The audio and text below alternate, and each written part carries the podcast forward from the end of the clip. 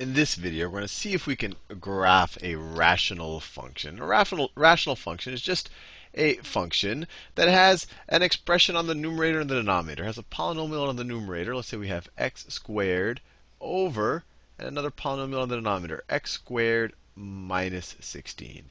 We could obviously graph this by just trying out a bunch of points and then connecting the dots. That's what a calculator would do for us, a graphing calculator. But what we want to do is, before we try out some points to kind of fill in the gaps, I want to understand the basic structure of this graph first.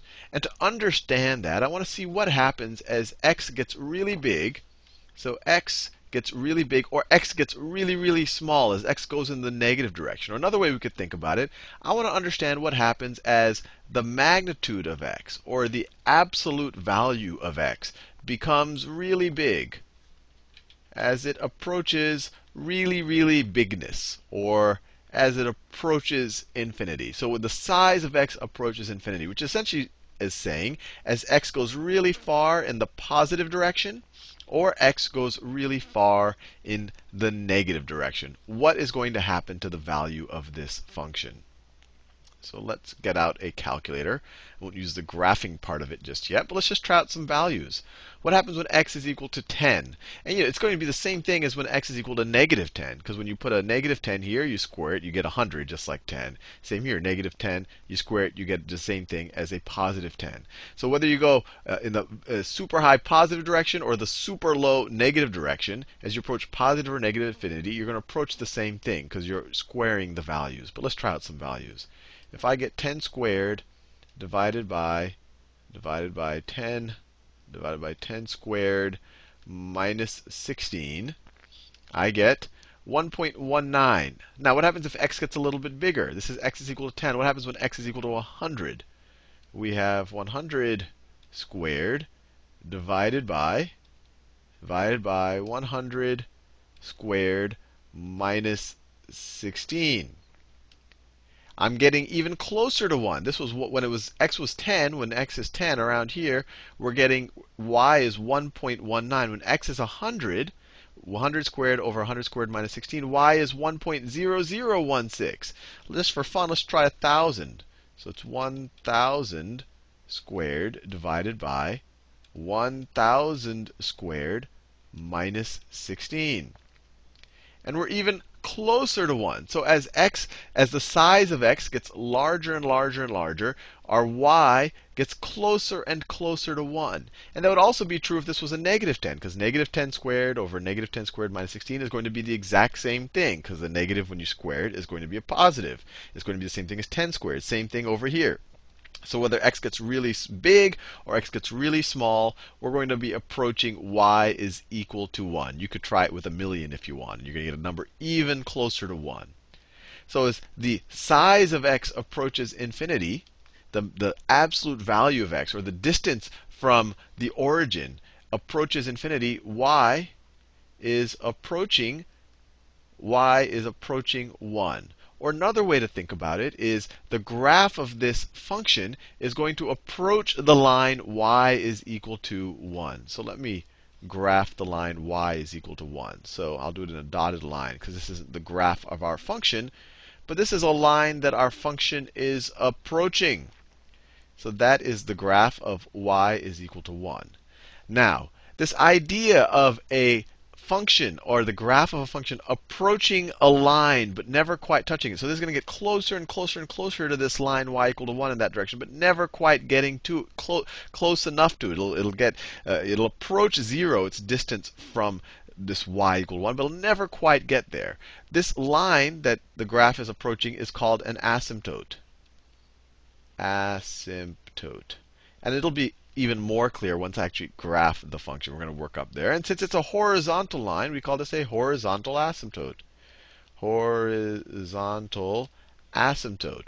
This is what our graph approaches as we go in the positive direction or really far in the negative direction. Let's think about some of the other interesting things about this, about this function right here. Well, one thing that might pop out at you is this is a difference of squares. This is x squared minus 4 squared. So we can rewrite this as x squared over x plus 4 times x minus 4. So what's going to happen here as x approaches either positive 4 or x approaches negative 4. Well, first of all, try those values out. If x is equal to 4, what is going to happen? This expression right here, this term right here is going to be equal to 0. And we're going to be dividing by 0. We cannot do that. Similarly, if x is equal to negative 4, we'd be dividing by 0. This expression right here is going to be equal to 0. We can't, we can't do that. So this, this, we could say that this function, function, is undefined undefined at x is equal to plus or minus 4. It can't equal those values because we'd be dividing by 0 in either one of those circumstances. Now, what happens as we approach those values? What happens as x what happens as x approaches what happens as x approaches negative 4? Let's just do that one for fun what happens as x approaches negative 4. And let's look at it from, let's, say, let's say we're approaching it from the negative direction, from the negative direction. So let's try it out in our calculator. Let's try it out in the calculator. So let's say we want to go from the negative direction. So let's start with negative 4.1. So if we have if we have negative 4.1 negative 4.1 squared divided by divided by negative 4.1 squared minus 16. What do we get? We get 20.75. So we get this number, whatever. Let's see if we get even closer to negative 4. So let me just get that entry there. So let's get a little bit closer to negative 4. So let me, instead of 4, negative 4.1, let's do negative 4.01. So let me insert, let me insert a negative, so let me insert a negative 4.01. And then over here, this is negative 4.01. 4.01 and see what it is. Now we went to 200. So we're getting to larger and larger values. Let's try 4, negative 4.001. Let's try that out. Let's try that out. Oh, whoops, that's not what I wanted to do. I wanted to do that. So let's try. No, that's not what I want to do. Let's see. So we want to go to, instead of 4.01, I want to do 4.001. And over there, negative 4.001. 4.001. And what do we get? We get 2,000. So as we get closer and closer to negative 4 from the negative direction, we're approaching uh, larger and larger, super larger numbers. And you could try it. If it's 4.00001, it's going to get to smaller and smaller numbers. Or sorry, larger and larger numbers here. You know, if you do 4.001, it's probably going to be uh, 20,000. And then if you add another zero here, so as we get closer and closer, it's getting to larger and larger numbers.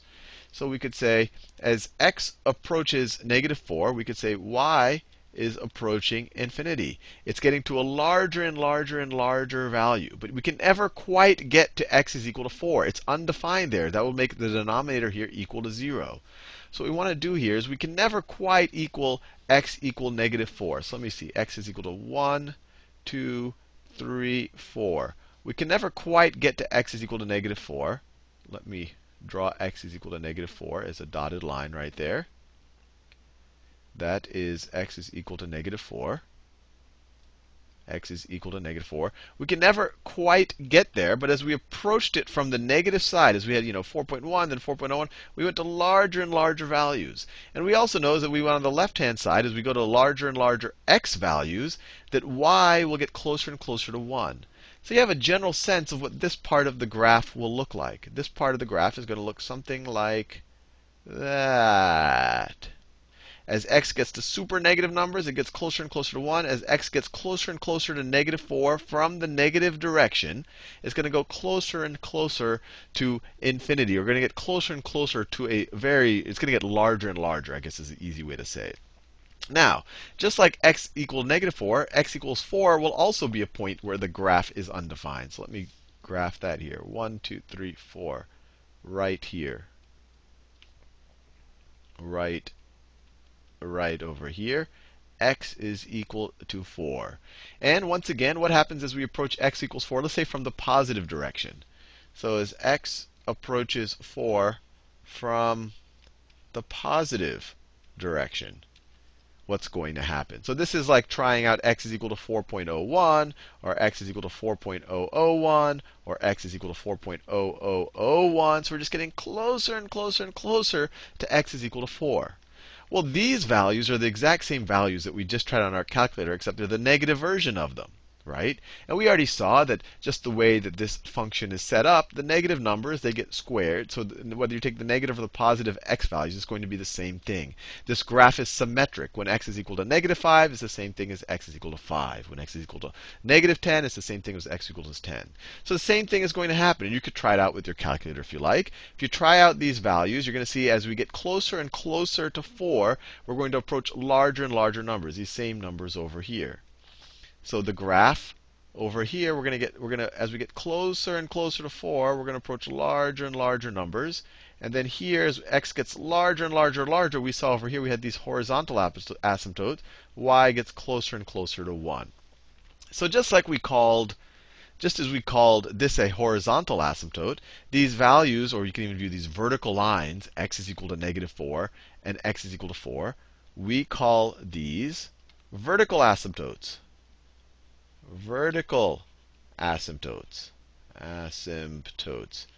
These are lines, asymptotes, once again, they're lines that the graph approaches but never quite touches. So that's what's going on here. And then we could think about what's happening, what's happening to the graph inside of here. So you could think of it in a couple of ways. You could say, well, what's happening? What happens as x approaches? Well, let's say what happens as x approaches 4 from the negative direction. So let's try that out from the negative direction. So what happens if you do 3.9 squared divided by 3.9 squared minus 16? You get negative 19.25. Now what happens if we do 3.99? So let me put another 9 here. So we're going to get closer and closer to 4. And we're going to do it from the from from the left-hand side as we approach 4. So insert another 9 here. So we're even more negative. So let's just do one more. So we're going to be even more negative. So let me make it 3.999. Get even closer. Get even closer to 4. Get even closer to 4 you're getting even more negative. And this is also going to be true if we did negative 3.9 or negative 3.99 or negative 3.999. Because the, we, when we square it, the negatives and the positives are the same thing. You square negative 1, you get a positive 1.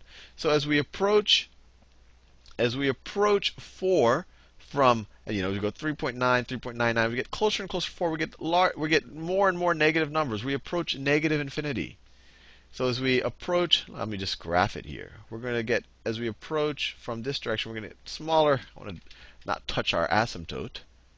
We're just going to look something like that. As we approach it from the left-hand side, we're getting smaller and smaller numbers.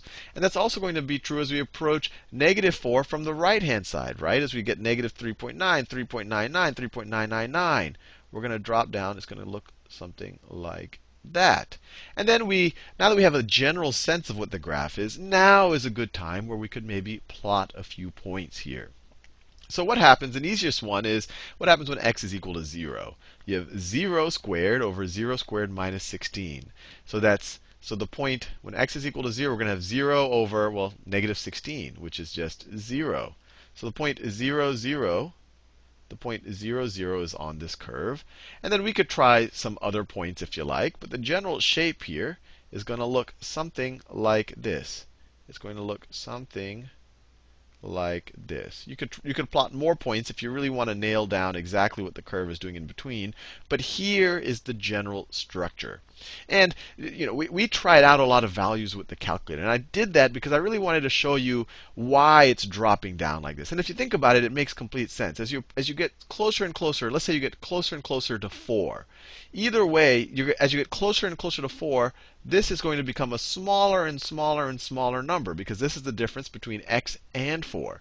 So if this is become a, becoming a smaller and smaller and smaller number, then when you take 1 over that, right, you can eventually you can essentially view this as x over x squared over x plus 4 plus or times 1 over x minus 4. If this is becoming smaller and smaller, this whole thing, 1 over a super small number, is a super large number.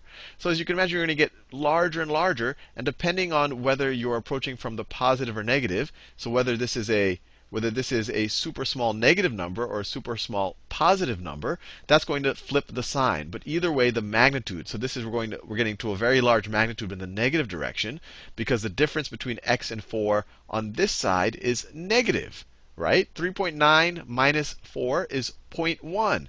Take the inverse of that, it's 10. So we're getting we're getting negative numbers here. You take the inverse, you're getting super large negative numbers. So I really want to give you that intuition. But the general way of being able to graph these type of things, the first thing you want to do is identify the horizontal asymptotes. What happens is we get very the magnitude of our x is very large. So super positive values or super negative values.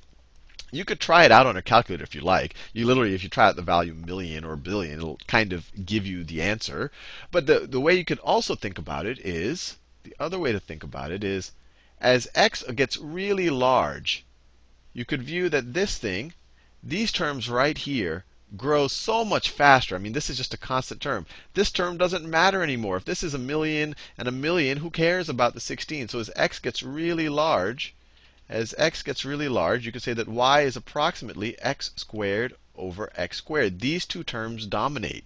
You don't need to worry about the 16 anymore. And of course, this is equal to 1, which is exactly what we got when we plugged in really large numbers. So in a problem like this, where you have the same coefficient or where this, you have the same degree on the numerator and the denominator, you look at the coefficient of those terms. So in this case, the coefficient is 1 and 1. So our horizontal asymptote is going to be 1 divided by 1, or y is equal to 1. If this was 2x squared over x squared minus 16, our horizontal asymptote would be y is equal to 2. We would approach that line up there. If it was a negative 2, we, our horizontal asymptote would be y is equal to negative 2. So that's how you identify the horizontal asymptotes where you have the same degree in the numerator and the denominator. If the denominator has a larger degree, then the denominator is going to get larger much faster than the numerator, and your asymptote is going to be zero. I'll show an example of that in the future. And obviously, if your numerator has a higher degree than your denominator, it's going to grow way faster than your denominator, and you won't have any asymptote. You'll just keep growing or keep going in the negative direction. And that's actually the case with all of the polynomials we've seen. You could view them all as being over 1, in which case there was no no horizontal asymptote. Now, the vertical asymptotes you'd identify by essentially just factoring the denominator and figuring out where does it equal 0. Those are the points where the function is not defined. And I'll show you in the future there are some special cases where they won't be vertical asymptotes. And I guess that special case is, for example, if you had well, I won't show you the special case right now. I'll show you that in a future video. But in general, if you factor the bottom terms and they don't cancel out with anything on the numerator, then you're going to be dealing with a vertical asymptote. If I had another x minus 4 up here, if my numerator was x squared times x minus 4, x squared times x minus 4, and then these canceled out, and my, my expression simplified to this, the equation would still be undefined at x is equal to 4, because you would give you a 0 in the denominator. But since that x minus 4 cancels out with the x minus 4 in the numerator, it would have not have been a vertical asymptote. But that's, and we, we'll look at that in the future. But this equation wasn't that. So the general rule of thumb for identifying the vertical asymptotes, factor the denominator, figure out where the denominator equals 0. And if those terms don't cancel out with any terms in the numerator, then those are vertical asymptotes. And then to figure out the behavior, uh, I guess, within the asymptotes, you can plot some points. You can try out some points. Uh, you can actually, you know, substitute values for x and figure out what y is. Now, just to validate that we hopefully got the right answer, let's actually graph.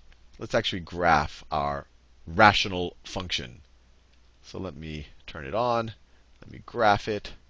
To say y is equal to x squared divided by x, nope, divided by x squared minus 16. And let's see what we get. Nope, I just want to graph it. Oh, let me, my range is off. My range is off. Let me do my range. And let me see, x minimum value I want for x, let's say it's negative 10. My maximum value I want for x is 10. x scale is 1. y minimum value, I want negative 10. y maximum value, I want 10. And then y scale, I want 1. Now let me graph it. And there we go. Look at that. Just like what we drew. We have an asymptote as, we, as, as x gets really large or x gets really, really small. That asymptote is y is equal to 1. We have our vertical asymptote. It graphed it because it tried to connect the dots, but it really, it essentially graphed our asymptotes for us, but that wouldn't actually be part of the graph.